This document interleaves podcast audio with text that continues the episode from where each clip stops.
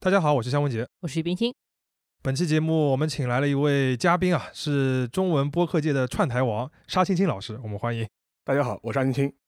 有的朋友可能知道，就沙老师和我还有几位主播一起搞了一个新的播客，叫边角聊，就是边角料的边角，这个聊天的聊。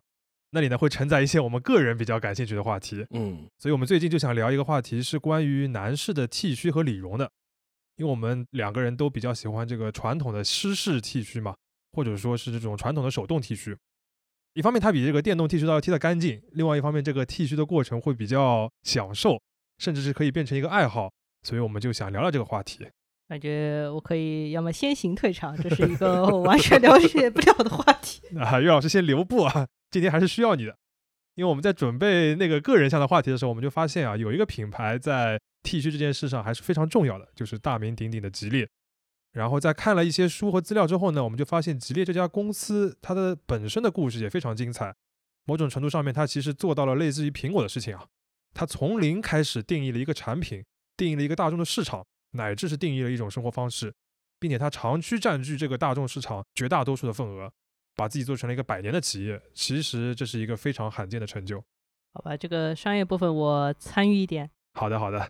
所以今天呢，我们是录了一个上下两期的节目。在商业就是这样里边，我们会讲一讲吉列和它背后的剃须商业史；而在边角聊里，我们则会从生活方式和文化的角度来仔细的聊一聊剃须这件事情。感兴趣的朋友听完这一期之后，就可以一步边角聊听听另一期。大家可能发现了，肖老师现在在自己串台自己，对自己串自己可还行。当然啊，沙老师在这个商业就是这样里边难得做客嘛，我们也要发挥他的专长。吉列的故事其实和当时的历史事件和时代背景有非常紧密的联系，沙老师也会给我们带来这方面的一些观察。是的，嗯，那我们就开始吧。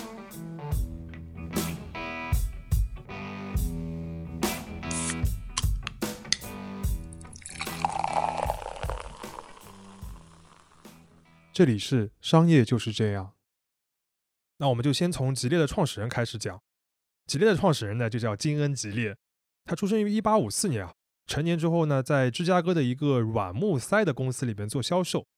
他的父亲本身就是一个从事和专利相关工作的一位人员，所以可能受父亲的影响啊，金恩吉列他很喜欢发明创造，申请了很多很多的专利。其实这也是当时的时代潮流啊。在十九世纪末，美国的这个专利法案经过了一八三零年和一八七零年两次的这个大的修订，已经非常成熟了。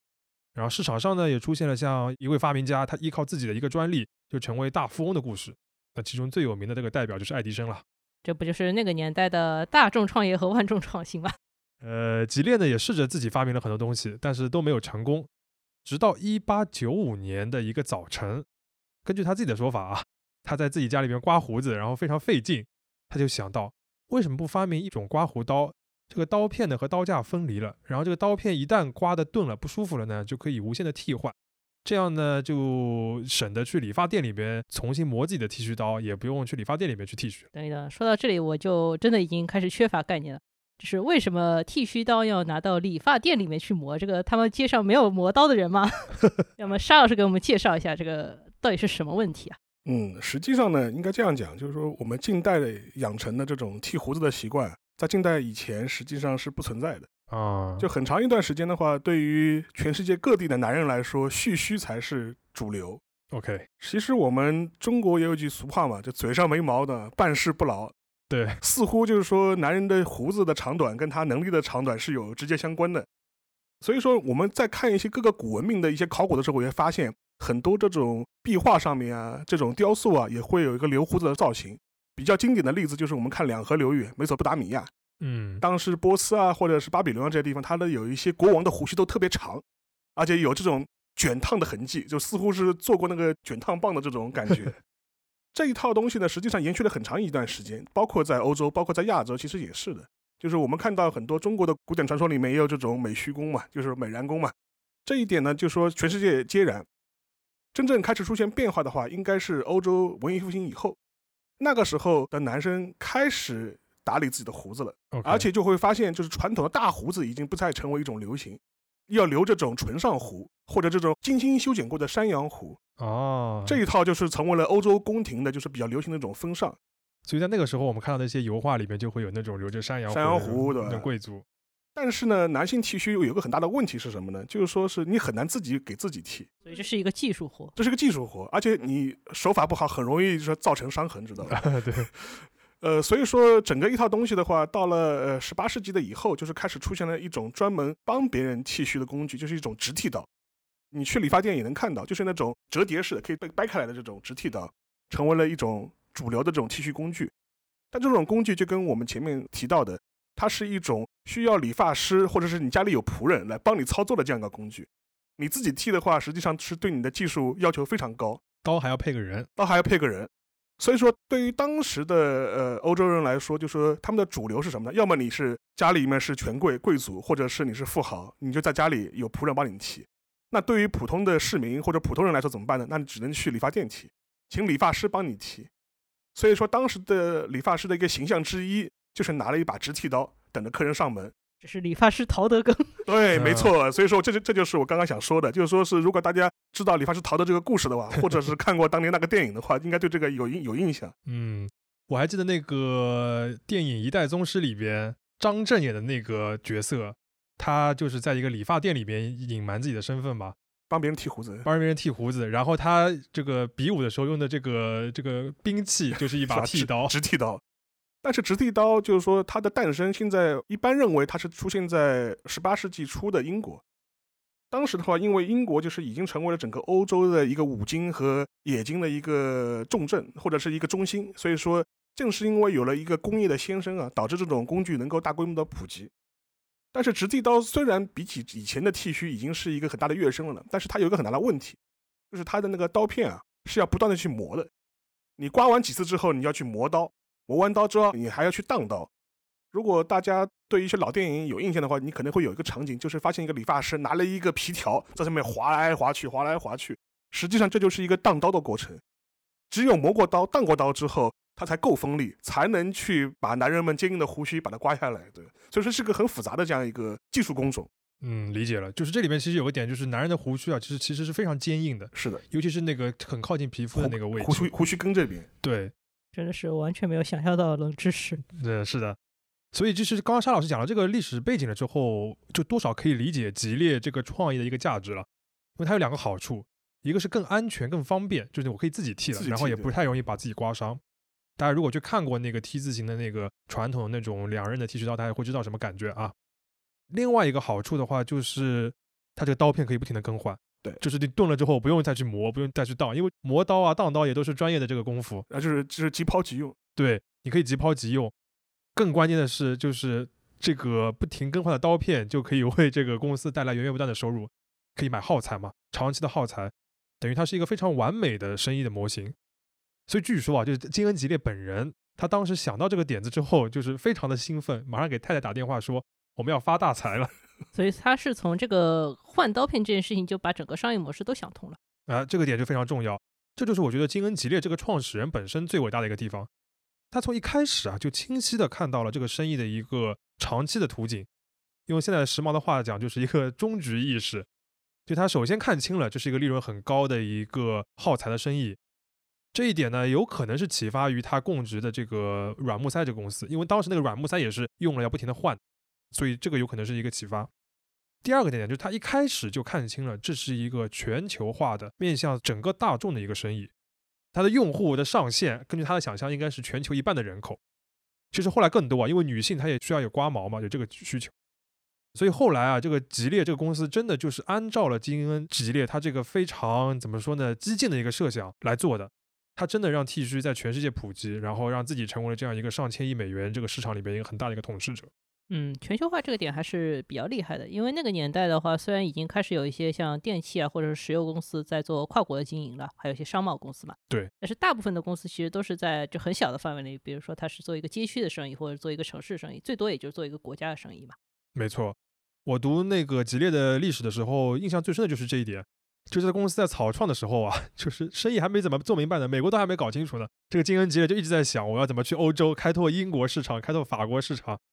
事实上，吉列后来也一直把全球化作为一个核心的这个战略啊，只要一有机会，他就会想尽办法进入各个海外的市场。后面其实我们还会提到这一点。不过啊，就是虽然金恩吉列很有终局的意识，他知道这个一百分的图景是什么样的。但他自己没有见证这个时刻，因为从零到一这个过程里边，就是最早期的这个过程里边，他就已经淡出或者说是被踢出这个公司了。这么惨的吗？其实说起来也很正常，就是他申请了吉列剃须刀这个专利之后呢，就找了一个技术专家叫尼克森来生产，然后两个人研发了半天，终于找到了一个生产方案，可以压那个刀片，压出一片片刀来了。嗯，然后这个生意也做起来了，但是这个研发的投入啊远超预期，这公司很快就没钱了，甚至一度就是破产了。后来呢是有有一位金主他注资进来了，但是代价就是金恩吉列他就已经不是最大的股东了。不过这个时候呢，他还是有一些话语权的，甚至在一些关键的节点还是挽救了公司的。比如说当时这个新的金主就想要尽快的变现嘛，他就想把这个专利的这个使用权给卖掉。然后吉列就想，你疯掉了吗？就是我们最值钱的一个东西，你就要卖掉，让别人去做这个大生意。后来他把他一顿猛劝，还是劝回来了。所以说，有的人有钱，但是不一定会做生意，是这个意思。呃，会做生意或者有想法的人不一定能够把这个钱拿到。哎，对的，但是后来呢，这个金恩吉列他自己经营方面其实还是有些问题的，就是整个公司经营不是很好，然后呢还有很多内部的斗争，所以后来有人就把他这个股份买下来之后，他就金恩吉列自己等于套现，就淡出这公司了。那吉列的股权呢，后来就掌握在几个新的股东还有一些管理层的手上。到了一九一七年啊，就是这公司成立十七年之后，这个吉列的业务呢已经走上了一个正轨，他累计卖出了一百多万把的剃须刀，然后也算是获得了这个美国市场的认可吧。但其实离这个金恩吉列最早那个全球普及的目标还是很远的。那这个时候呢，就在这个风云际会的这个二十世纪初，吉列就迎来了他走向全球的一个重大的转机。那肖老师说的这个转机就是战争。两次世界大战实际上是直接把吉列的剃须刀片以及个人剃须这种生活方式带向了全球。那具体的情况呢，我们这里还是请沙老师介绍一下。嗯，好呀。因为我们都知道，第一次世界大战呢是一场规模空前的血战啊，然后夺人性命的各种新武器层出不穷。有一些我们可能比较熟悉啊，就比如说坦克啊、潜艇啊这类的硬装备。但除此之外呢，其实还有一种武器也是非常致命的，就是毒气。然后整个毒气战的话，实际上面是贯穿了整个一战，尤其是西线的这个整个战场。为了应对这种毒气呢，就必须要戴防毒面具。但是后来很多国家的军人就发现有个问题，就是说戴防毒面具的话，如果你的胡须过于浓密的话，会影响那个防毒面具的这种密封效果，等于是面你那个防毒面具白戴了。就像我们现在戴口罩，它有如果有胡子的话，应该能感觉得到。哎，对的，这是个是也是可以讲句题外话。实际上面在这两年疫情期间呢，就很多欧美的公司也出台一些相关的一些防疫的要求，可能要求他的员工必须把胡子剃掉，不然的话你无法有效的佩戴口罩。其实道理是一样的。如果你需要让你的士兵们就是在堑壕里面及时处理你的胡子嘛，其实是一件非常有难度的事情。就跟我前面提到的一点，就是说，如果你使用直剃刀的传统直剃刀的话，要么你就是自己很笨拙的自己在那刮，效率极低，或者是你必须有战友帮你刮。在那个枪林弹雨的情况之下，这是一个很难想象的这样一个场景。感觉还会造成一些非战斗减员。而且还有一个问题啊，大家可以考虑一下，因为你还要面临一个荡刀和磨刀的这样一个过程，那不是更复杂了吗？就是你子弹还来不及装呢，你还装个什么磨刀石在身上面对吧？这是一个很不现实的操作。在此情况之下，吉利的这种安全的这种双刃剃须刀，非常好的适应了战争的需求。所以说，在一九一八年，就是美国开始参战的时候，就是说是它吉列的双刃剃须刀就成为了一种标配，成为了每个美国大兵背包里必备的一个东西，就是跟步枪、子弹是一样的地位。不是还有可口可乐吗？没想到还有剃须刀。剃须刀。然后美国大兵就背着剃须刀嘛，就赶赴了那个欧洲战场。然后同时呢，他们这种呃比较时髦的剃须方式，也引发了他们一些协约国同行的这种关注啊。大家就觉得哎很方便，我也想要，我也想要。你的胡子是怎么剃掉的？哦，有这个东西，有这个东西。所以说，当然另外一方面的话，大家也都知道，整个西线又是一个堑壕战嘛，在堑壕战的环境当中呢，整个公共卫生就非常差。如果你留着胡子的话，就很容易养虱子、养跳蚤嘛。你把你自己的胡子刮刮干净，至少可以身上少几个跳蚤。嗯，所以说，我觉得这个也也是一个很重要的因素吧。所以说，在这个几个因素之下，吉列的这种双刃剃须刀就成为了一种战略商品，嗯，以至于被美国当局投入相当大的资源进行采购，也成为了美国陆军最主要的供应商之一啊，就是跟那个枪弹是一样的啊，等于是一个军需品了，军需品了，就是。嗯。我们也用数字来说一下吉列当时的成功啊，就是前面我们说，截至一九一七年，吉列一共累计卖出了一百一十万把刀。整个一战期间，就短短几年，吉列就卖了三百五十万把刀，然后卖了三千两百万片的这个刀片，等于是比他前面十七年都要多几倍了。一下子这个公司就上了个台阶了。那这是一战的部分，那相当于到二战的话，这个事情应该更厉害了。是的，但是当中间隔的二十年代、三十年代，其实也是一种这种激烈的这种双刃剃须刀普及的这样一个过程。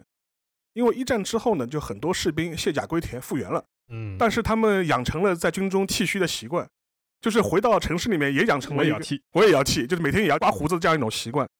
然后大家可以关注一下，就是二十世纪二十年代的时候，是一个男性外部特征的一个重大的转折时代。在此之前，就是你会发现留胡子的男生还是蛮多的，他要么留山羊胡、络腮胡，他或者留个小胡子。但二十年代以后，整个风气一新，大家都以干净的脸庞和下巴成为了一种新的时尚。其中最典型的一个例子就是意大利的法西斯领导人墨索里尼。哦，这样的吗？墨索里尼同志就是说是他自己就是以自己有个干净的下巴为荣，所以你去看墨索里尼的照片，他基本上是你是找不到他留胡子的照片的。然后他本人是极力的拥趸啊，墨索里尼本人也是一个极力的消费者，也是个爱好者啊，有一个这个政界的一个很大的 KOL 给他做广告。对，而且虽然是法西斯阵营的，对吧？嗯，当时他还喊出个口号，意思就是说我们意大利要成为一个反蓄须的国家。啊，这样的吗？啊，然后就是就就是干净的男性下巴是这个国家文明开化的象征。然后 还有一点比较比较离谱的是，就是他为了要吹嘘自己的男性气概，他意思就是说我的胡子特别硬，即便我用吉利的刀片，用来一次就要换新的。但实际上面，当时吉列公司测算过他的那个刀片的更换的速度嘛，他说一般的话至少要刮六次以上，你才需要更换。嗯对对对但是那个墨索里尼为吹嘘自己的胡子的硬，以及以此来象征自己的男性气概，就说吉列的刀片我用一次我就要换新的了。就是我刮要么要刮干净的，但是呢，我的胡子可不好刮。对然后到了二战时期的话，就是说是跟一战一样，就说是那个剃须刀也成为了一种军需商品，被投入了战场。而且当时出现一个非常诡异的情况，也是应和两位前面提到的那个吉利的全球化战略。因为当时的吉利其实已经把它的工厂和它的仓库开遍全世界，从欧洲到南美到亚洲，甚至亚洲的日本都有。但是开战之后呢，就会发现个情况，它的很多这种在法西斯阵营的这种呃工厂被征用了。嗯，但会出现个情况是什么呢？虽然双方在战场上枪对枪、炮对炮，但大家都用吉利的刮刮胡刀。就虽然它可能被征用之后它不叫吉列了，嗯但实际上面它的一些工业基础和大家产品研发的基础全部是原来吉列留下来的。所以说双方的阵营的人就是互相开着枪打着炮，但彼此都用的一样的刮胡的这种设备。就是在求同存异这一点，之上这他们至少找到一个同，就是都用吉列的刮胡刀。对对对，OK，我还在那个就是网上看到一段视频啊，就是说有人去修复二战时期吉列就是供给美军的那种剃须刀啊，它是一个一个小的铁盒，就像那个润喉糖的铁盒一样的。然后那个剃须刀就是那个 T 字形的这个刀架，然后可以拆开来。对，那个柄是一段段可以拆开来的，然后刀片放在里面，非常精巧。然后那个人修复完了之后，现在还可以剃，就是每个人就是一个一小盒，就是这样一个军需的产品。大家到时候可以看看那个视频，就可以感受一下吉列当时那个产品是个什么样的状态。然后我们还是用数字来说明啊，就是整个二战期间，吉列是一共供应了一千二百五十万把剃须刀和超过十五亿片刀片。而且插一句，这还是合法授权供应 OK，还没有，这是真用的那个还有一些平行进口 商品。平行进口可还行。呃，所以后来有个说法，就是说一战教会了士兵自己刮胡子，二战教会了士兵每天刮胡子，就是这是一个市场的数量一个大的变化。嗯，所以说可以想象到，到战后以后，吉列这个品牌就已经完全树立起来，所以说它的业绩上面也是马力全开嘛。嗯，除了当时美国和加拿大的工厂以外，它在欧洲的瑞士、法国、像南美的墨西哥、阿根廷，还有巴西都已经开了工厂，呃，这个产能就迅速的提升了，它就很快奠定了在全球的一个剃须刀的领导地位了。嗯，虽然这么说不太好，但客观上我们刚刚讲那段就说明什么？就战争是吉列一个最重要的一个营销，他把剃须和吉列绑定在了一起，然后再把剃须和男人的生活方式绑定在一起，然后把这个生活方式就是怎么说播向全世界了。当然啊，这个部分其实主要的解决的是一个市场普及的问题，就是让更多广泛的人能够意识到剃须这件事情。但还有一个问题要解决，就是渗透率，就是你普及了之后，到底这个市场有多少人都去剃须了呢？那提到这个部分呢，就是要提到吉列的这个营销里边另一个很重要的特色，就是体育营销。然后这个体育营销的起点呢，其实就是在两次的世界大战的一个期间。沙老师，要么介绍一下？好呀，实际上面，呃，吉列开始从事体育营销，最早始于一九三九年，嗯，因为那个时候美国还没有参战嘛。对对对就那时的话，他选择的项目是美国当时的国球啊，就是那个棒球。啊，这是沙老师的手背范围了。是是是。然后当时的话是在呃美国职业棒球大联盟的世界大赛这样一个期间，当时吉列开始了自己的一个体育的一个营销。首先可以话说，那一年吉列公司其实上就把他当年的广告预算提升了百分之五十，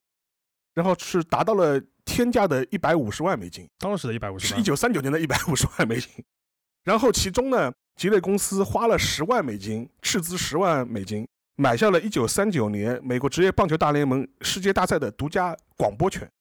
啊，广播那时候还是听广播，因为那因为那时候没有电视嘛，是听广播，而且世界大赛的概念其实就跟现在 NBA 的世界大赛是一个一个概念，对，就是总决赛，这是总总决赛。嗯。然后在这一年世界大赛开打前一个月呢，就吉列开始了自己的一个配套的销售工作，因为当时他要宣传他自己的一个新的产品，就是一个叫蓝吉列的一个刀片，现在其实还有，有蓝吉列的刀片。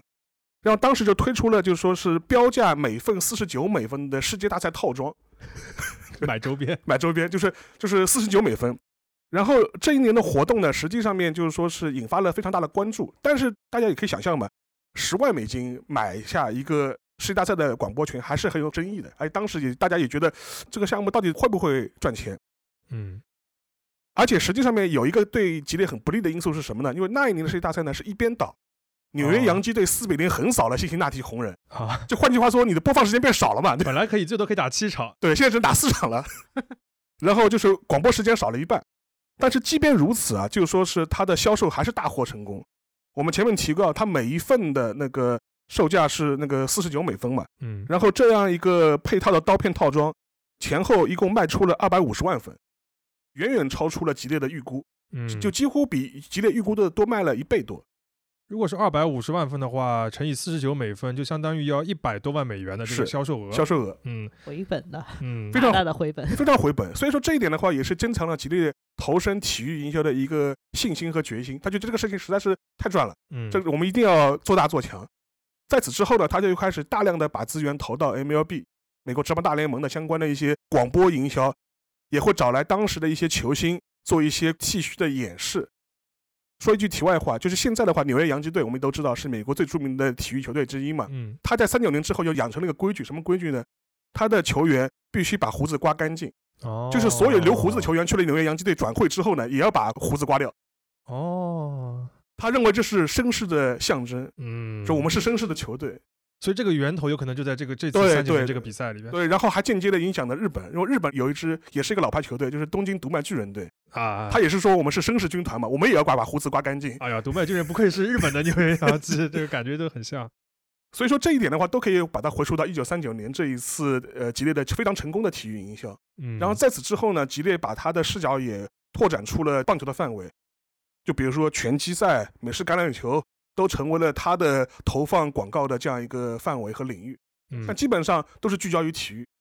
那么总结一下，就是把顶级的体育赛事和大众媒体结合起来，然后做大量的营销。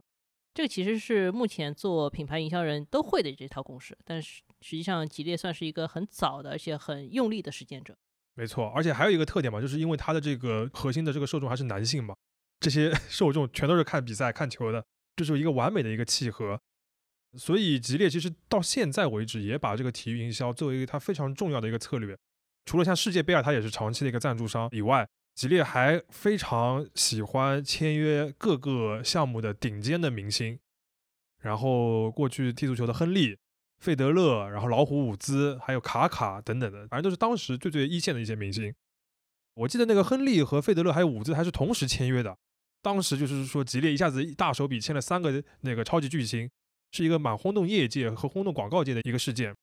直到现在啊，我们看到有很多的这个吉利的一些高管写的这个书和文章里面都会强调说，我们这个广告营销占它整个收入的这个占比啊，一定不能低，一定要很高，对，这也是快消品行业一个惯例嘛。非常对。嗯，嗯当然了，吉利这么做的目的呢，还是要做一些绑定，不仅是吉利和剃须这件事情的绑定，那其实做的更深一层，它开始跟像男性气概啊，或者说什么优秀的男性的这种感觉绑定。嗯，嗯我看到一个例子，就是吉列早期做的一个广告嘛，就他说胡子刮的比较干净的人，在职场上面更容易当高管，什么呀？这是不是也是一种刻板印象？就是就是我感觉都能够想象那个就是摸着下巴的，对成功人士剃完胡子时候摸摸下巴那个那个那个画面了就像你们汽车广告一定要在山路上面甩一下尾灯啊！对对对对。好，小结一下，吉列呢，就是在二十世纪的上半叶吧，他通过两次世界大战的一个特殊的机遇，以及自身这个营销的强项，再加上他真的发现了一个非常重要的一个大众的市场，然后他就建立起了剃须这样一个非常大的一个商业的王国吧。而且在整个这个市场里边是有一个不可撼动的领导地位。那讲到这里，我们要回过头来说一个话题。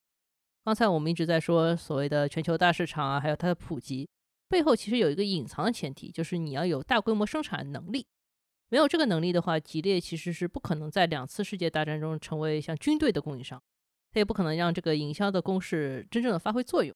而在剃须刀这个生意里面，其实核心的量产能力不是那个刀架吧，应该是那个刀片吧，因为刀片的需求量是明显更大的，而且它生产难度看上去也比刀架更高一些。没错，刚刚岳老师讲的这个量产这个概念其实非常重要。我们举个例子啊，比如说在一九二八年，就是吉列早期的时候，其实有另外一个刀片的生产商啊，叫盖斯曼，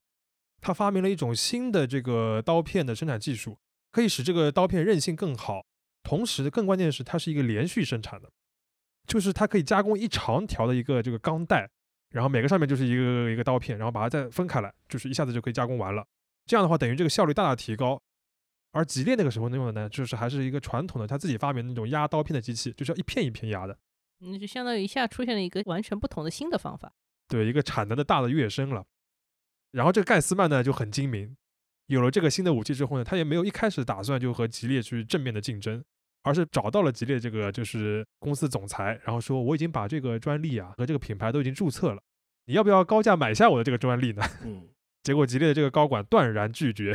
然后盖斯曼说那这样的话我就没办法了，我只能全力生产我的新刀片和新刀架。顺便说一句，我这个刀片可以装在你吉列的刀架上面，但你吉列的刀片是装不在我这个刀架上面的。感觉我们在利乐的时候讨论过这个话题。对对对对对，就是跟利乐一个概念。然后后来吉列就发现呢，这个威胁不是一个虚的，是一个真的对他生意产生一个很大的威胁的一个新的一个生产力。后来他就没办法，就是回到谈判桌上面，花了几百万美元的一个高价把这个专利买下来了。其实回过头来看，吉列这家公司虽然说它开创了个人剃须这个生意嘛，但是剃须刀这个产品历史上有很多重大的技术革新，很少是由吉列自己发明的。嗯。比如说像最初的那个安全剃须刀，其实在吉列之前是有人申请过类似的专利的，包括我们前面提到盖斯曼这个例子也是一样的。那到了一九六零年代，不锈钢刀片开始占据主流以后，吉列也没有说马上就反应过来要跟进，他等了一年多才反应过来，说哦我要做这个东西。那个时候它的市场份额已经从百分之九十降到了百分之七十。嗯，还有现在已经更流行的像电动剃须刀，也不是吉列自己研发的。吉列现在下面那个电动剃须刀品牌博朗，其实是靠收购来的。没错，其实也很正常啊，就是这么一个有利可图的一个大市场，大家都会想通过自己的努力去挑战吉列嘛。那么当中一个很重要的办法就是我自己来做技术研发来革新。当然啊，吉列我们不是说它就是一点研发能力都没有，它还是蛮注重研发的，不然也不可能每次都跟得上这个技术的革新。而且它的确自己还是研发了一些新的很重要的技术的。就比如说现在大家流行的那种合适的剃须刀，就是那种什么三层刀片、五层刀片的，那个是吉列在一九七二年的时候发明的。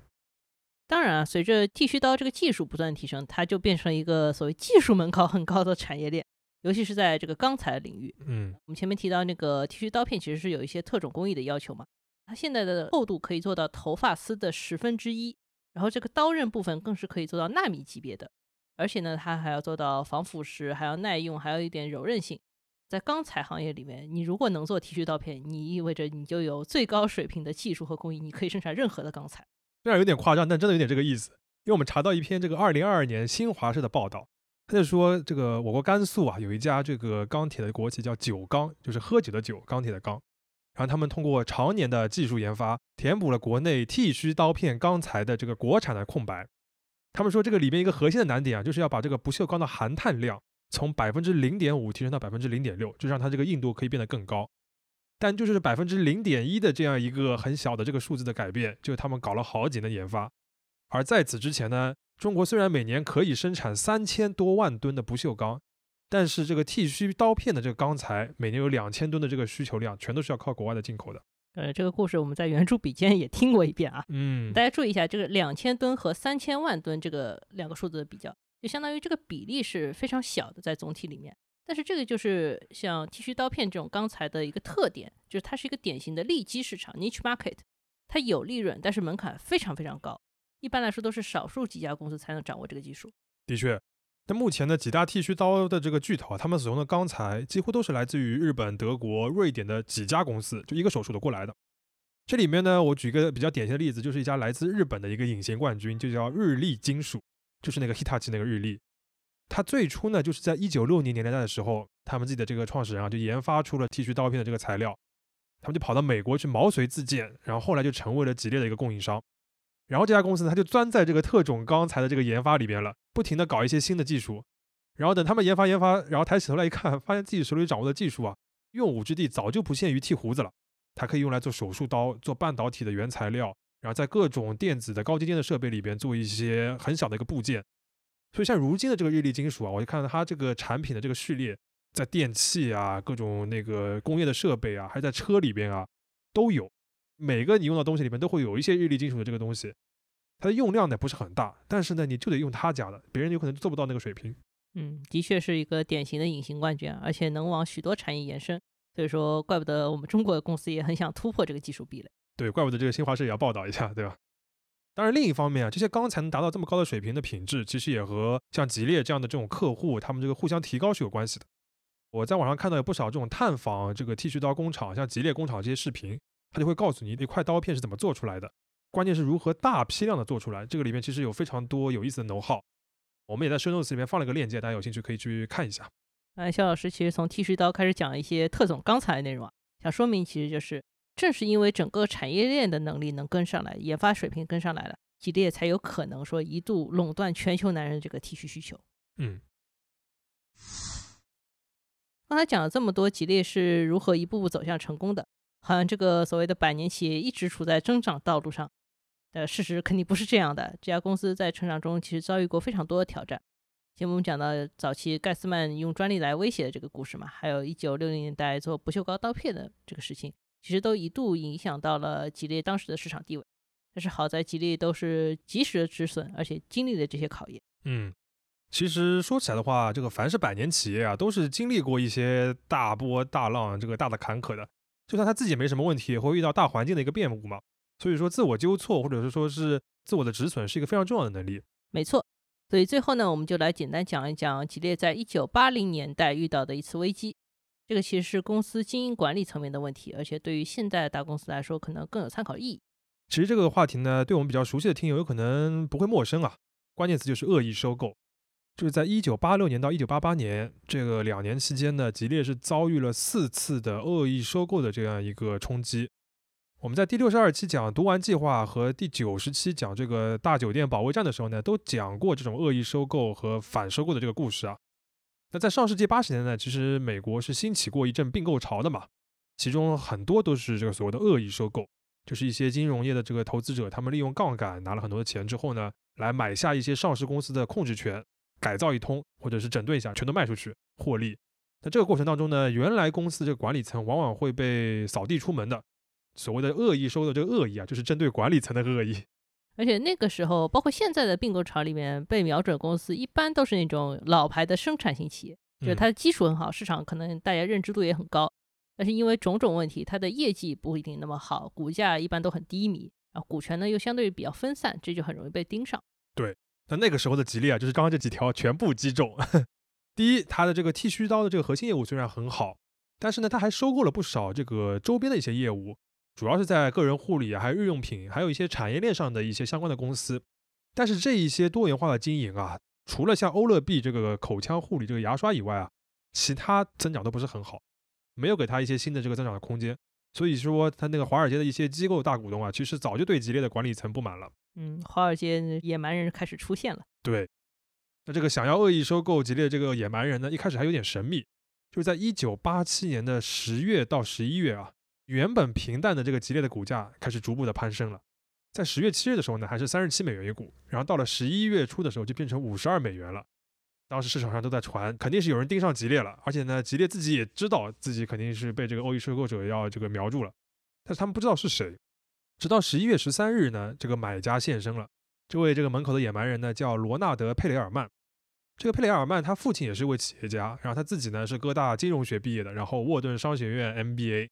读书期间呢，就通过买下一个啤酒厂的股份又卖出去，就赚了两百多万美元的。而且在瞄准吉列之前呢，他已经通过杠杆收购买下了著名的一个化妆品集团，就是露华浓。而他收购吉列呢，主要就是通过露华浓这个平台来实现的。嗯，顺便说一下，最近露华浓已经又开始申请破产保护了对，现在这个露华浓这个 CEO 就是这个佩雷尔曼的女儿。啊，还是个家族企业。对，虽然他买进卖出很多个公司啊，但是他对露华浓还是一直持有的。那当时呢，露华浓还是一个化妆品产业界的一个巨头了。然后在这个十一月十三日之后，第二天，佩雷尔曼就在《纽约时报》和《华尔街日报》上面刊登广告，公布了一个自己的对吉列的一个收购的邀约，说自己将会花每股六十五美元，总计四十一亿美元的这个价格，把吉列剩余的股份都买下来。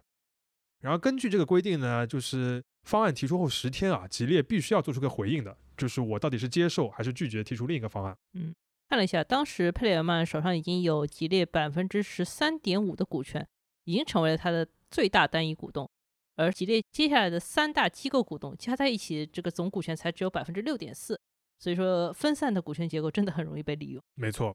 那吉列这一边呢，其实管理层基本上是用了当时能用的所有手段来阻止这次收购了。佩雷尔曼这个名声在外嘛，被他买下的公司很快就会这个资产就会被卖掉，然后呢，管理层基本上都会被清出去，所以他们真的是很抵抗这件事情的。在接下来十天里边呢，双方其实有非常多的这个细节的攻防战。像吉列这边呢，他在早先一九八五年的时候就预先设置了一个毒丸计划，因为他知道自己容易被攻击啊。然后当佩雷尔曼出现之后呢，他们还搞了很多公关战和一些法律战，主要就是指责这个佩雷尔曼他违反了一些金融的规定，并且自己这个人啊他的财务状况不稳定。其实这些都是一些展示这个强硬姿态的一种方式嘛，让你知难而退。后来在这一系列的动作之后呢，佩雷尔曼就松口了，然后双方呢在一九八七年达成一个协议，吉列呢其实是回购了他手中已有的这个百分之十三点五的这个股权。同时呢，这个也是有一定的溢价了，等于是给了佩雷尔曼一些的利润，但是呢，他自己也就放弃了这个收购整个公司的这样一个计划。其实对于恶意收购者来说，见好就收就是一个挺好的结局了，因为恶意收购就是最怕是拖嘛，因为他们资金成本随着时间推移，一般来说是越来越高的。对，当时他们都是发行那种垃圾债券嘛，那个利息是很高的。嗯，不过在那个之后啊，这个佩雷尔曼或者是露华浓还不死心，他又连续两次向吉列提出了收购的这个邀约，但是吉列呢都没有答应。后来这个佩雷尔曼呢，他就算是死心了，就是对吉列已经放弃了。但是到了一九八八年呢，第四波的这个恶意收购又来了。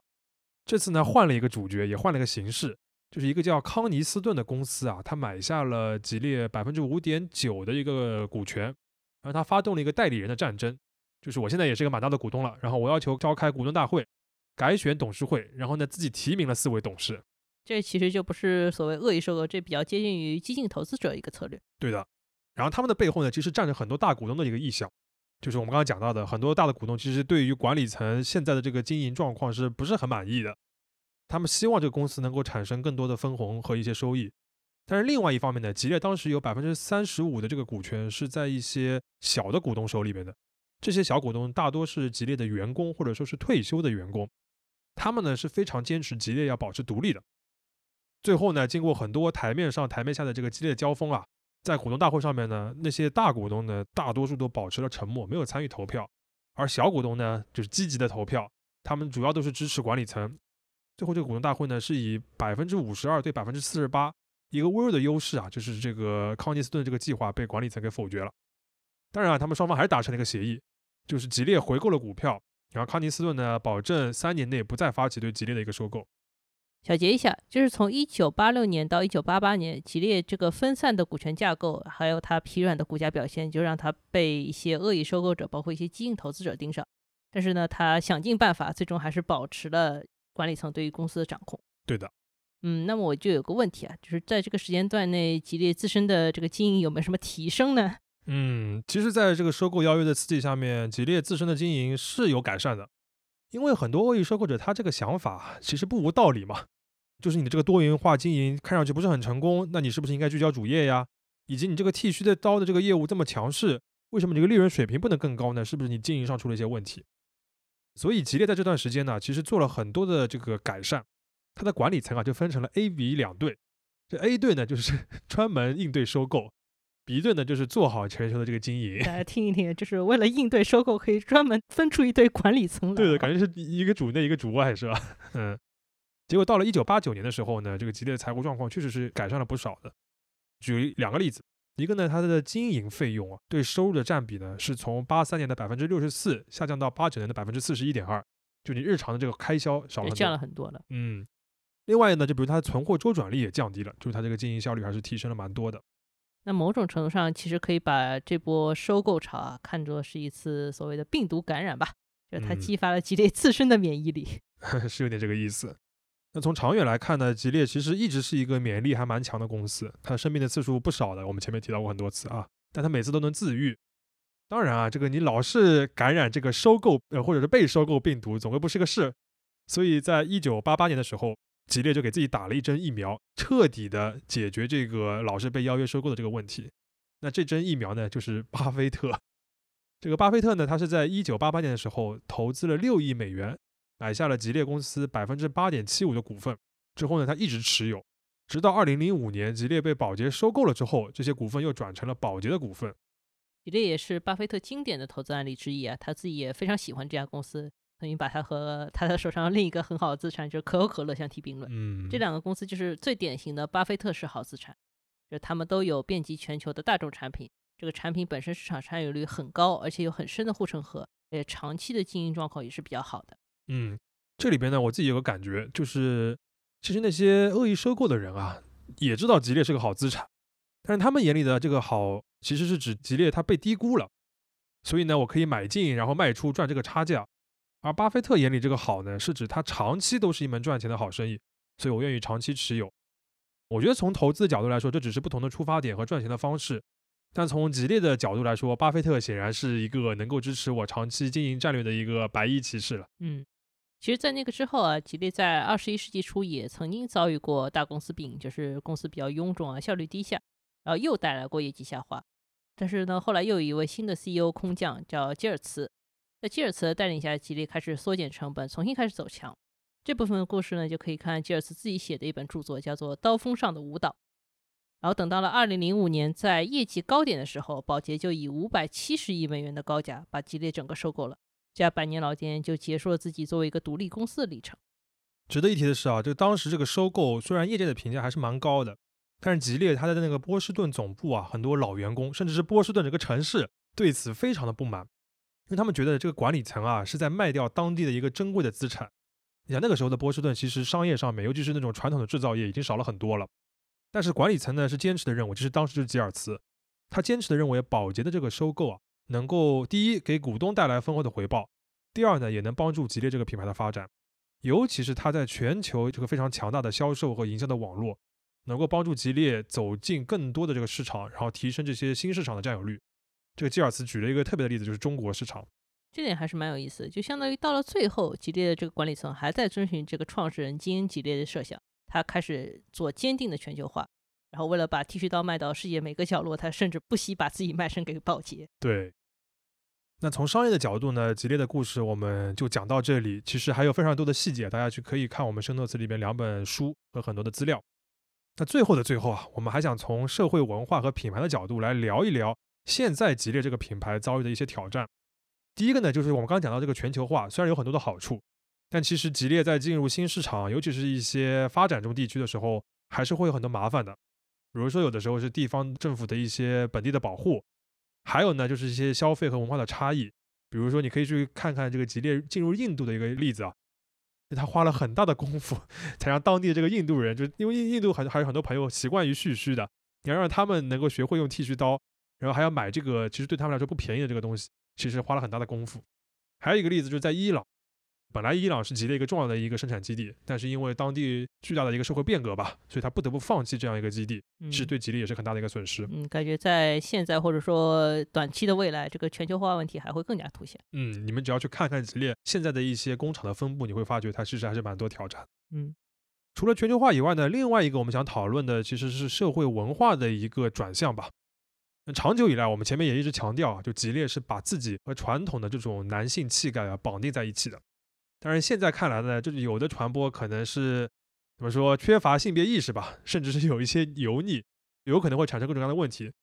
所以呢，吉列多少有一些烦恼这个事情，然后他就想办法要找补，就是让自己能够适应这个新的时代。结果越找补越黑是吧？对对对，这个问题，反正沙老师可以聊一聊这个这个有有一个蛮经典的一个事件的。嗯，主要是就是在二零一九年的时候，当时吉列发布了一条新的一个产品形象的一个广告，或企业形象的广告。对，就是那种看上去不像广告那种公益。对对对对，公益片式的广告。嗯，当时这个广告的名字叫做“我们相信”，就是 “We believe the best man can be”。对因为 “best man can be” 是那个吉列传统的一个 slogan 嘛，对，就是它是用了几十年的这样一个广告语。然后当时吉列宣称啊，这个广告的来源来自于当时如火如荼的 Me Too 运动。啊，然后也是抨击了所谓错误的男性气概，然后整个广告里面也涉及到所谓的校园霸凌啊、职场性骚扰啊、性别刻板印象啊等等一系列主题。这则广告在上线的四十八小时以内呢，就是在油管上面就获得了超过两千万的点击，那还是蛮蛮蛮好的嘛。然后瞬间就是引爆了就是美国的社会舆论嘛，就是大家就吵成一片，相当多的人会抨击这个广告。就说虽然它点击量很高，但是它的按导赞的数目也非常 也非常高，哦惊人的高。黑红是吧？黑红就说是因为当时很多人就批评这个的广告，就是说似乎是在暗示吉利的传统用户都有放任霸凌、性骚扰这样的臭毛病，感觉你就是对着你的传统用户竖起了一个中指，啊，然后说我来教你们做人，就是属于这种这种感觉，知道吧？当时有一些社交的一些媒体咨询机构啊，也曾经这样评价过，他说最不喜欢吉列这条广告的，恰恰是剃须的核心人群。嗯，所以说这个事情就在引美国引发了一个社会舆情。对，我们还看到一种批评，就是有人就是说你吉列这个跨国的大公司，对吧？你做的这个不太好的事情可不少，然后现在你在这边教我们要什么做更好的这个男的，对吧？好像也缺乏一点资格。是，嗯，所以说现在品牌做这种广告还是要当心再当心。说实话，就是尽量不要做，可能是最好的选择。对。但是我又想想看，如果你这个公司你一直不做，到时候也要被人家扒出来说，哦，你这个吉列一直代表男性气概的，现在你出了迷途运动之后，你就闷声不说，对，那你是不是这个跟不上世界潮流？就是这个火候怎么但是你也不。用上赶着教人做事吧，有点对过分。就这个火候，就像沙老师说的，非常非常难把握，就是翻车是大概率事件。嗯，就是这个其实也是嗯怎么说呢？我感觉这么这几年来，这种传统的大众的消费品牌常见的一个危机，就是你过去习惯的那套思维方式和价值观，放在现在都会被人家批评嘛。就你像比如说那个麦当劳，你会被抨击不健康不，健康，嗯，可可口可乐可口可乐也不健康，对吧？呃，反正就巴菲特这些公司好像都不太 不太健康。哎呃，然后比如说服装品牌，然后现在人家会说你是一个血汗工厂，或者是有很大的环保问题啊等等的，就是你这些品牌都有一些新的这个问题，你要刷新这个品牌的形象。但是你这个想要迎合这种新的趋势，走出一条新路来呢，又难度非常非常的大。简单来说，就是你原来是要把自己跟当时社会的主流的一个生活方式做一个绑定，或者说你要能够尝试创造一个主流的生活方式。对但现在问题就是，恰恰没有所谓的主流生活方式这件事情，所有的生活方式都不太主流。对，就是你作为一个大众的品牌，你肯定会 piss off 一部分你的用户，这种是感觉。然后所有的用户都能平等的发生，所以这个事情跟原来是完全不一样的。嗯，那我觉得其实这个就是对于吉列这样的一个品牌，怎么说呢？今后一个长期的一个考验吧。我个人是觉得它还是有很多的资源可以利用的，比如说你现在体育营销这个事情，你还是可以继续做，但是你可以去尝试一些更新的体育营销，或者说是就像红牛一样，呃，激烈红牛化，呃，吉列红牛化，对吧？那像红牛的话，它有可能就不太存在，就是说那种跟男性气质绑定太深的这种问题。其实是需要你通过一些有创意的一些具体的事件来慢慢的改善这个东西，而不是说通过一条广告片就想一劳永逸的解决这样一个政治正确这样一个问题。更多的呢，其实我觉得还有就是剃须这件事情本身，其实还是有很多就是值得发掘或者说是有价值的一些正面的一些文化的价值嘛。而且就像我们节目开头说到的，它现在有一定的这种传统这个剃须的一些复兴，然后它也是逐渐成为了一种什么新的爱好吧，有点像这种黑胶唱片那种感觉。是这这种资源其实也是都可以发掘的。那这个部分呢，就是我跟沙老师会在边角聊的那期节目里边更多的来讨论一下。那你们那期节目就放在你们这里啊，我们这期节目就到这里差不多了。吉利它虽然作为一个百年的老店，它很成功的活到了现在，但是对于所有长青的品牌，或者说想要成为长青品牌的公司，如何避免衰老，总归是一个长期的课题。商业就是这样。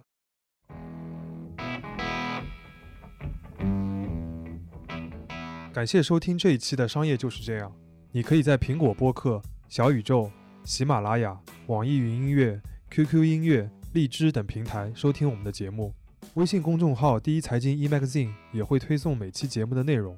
如果喜欢我们，欢迎你在苹果播客给我们五星好评，并期待你在各个平台与我们交流。尤其欢迎分享你感兴趣的话题。下期见。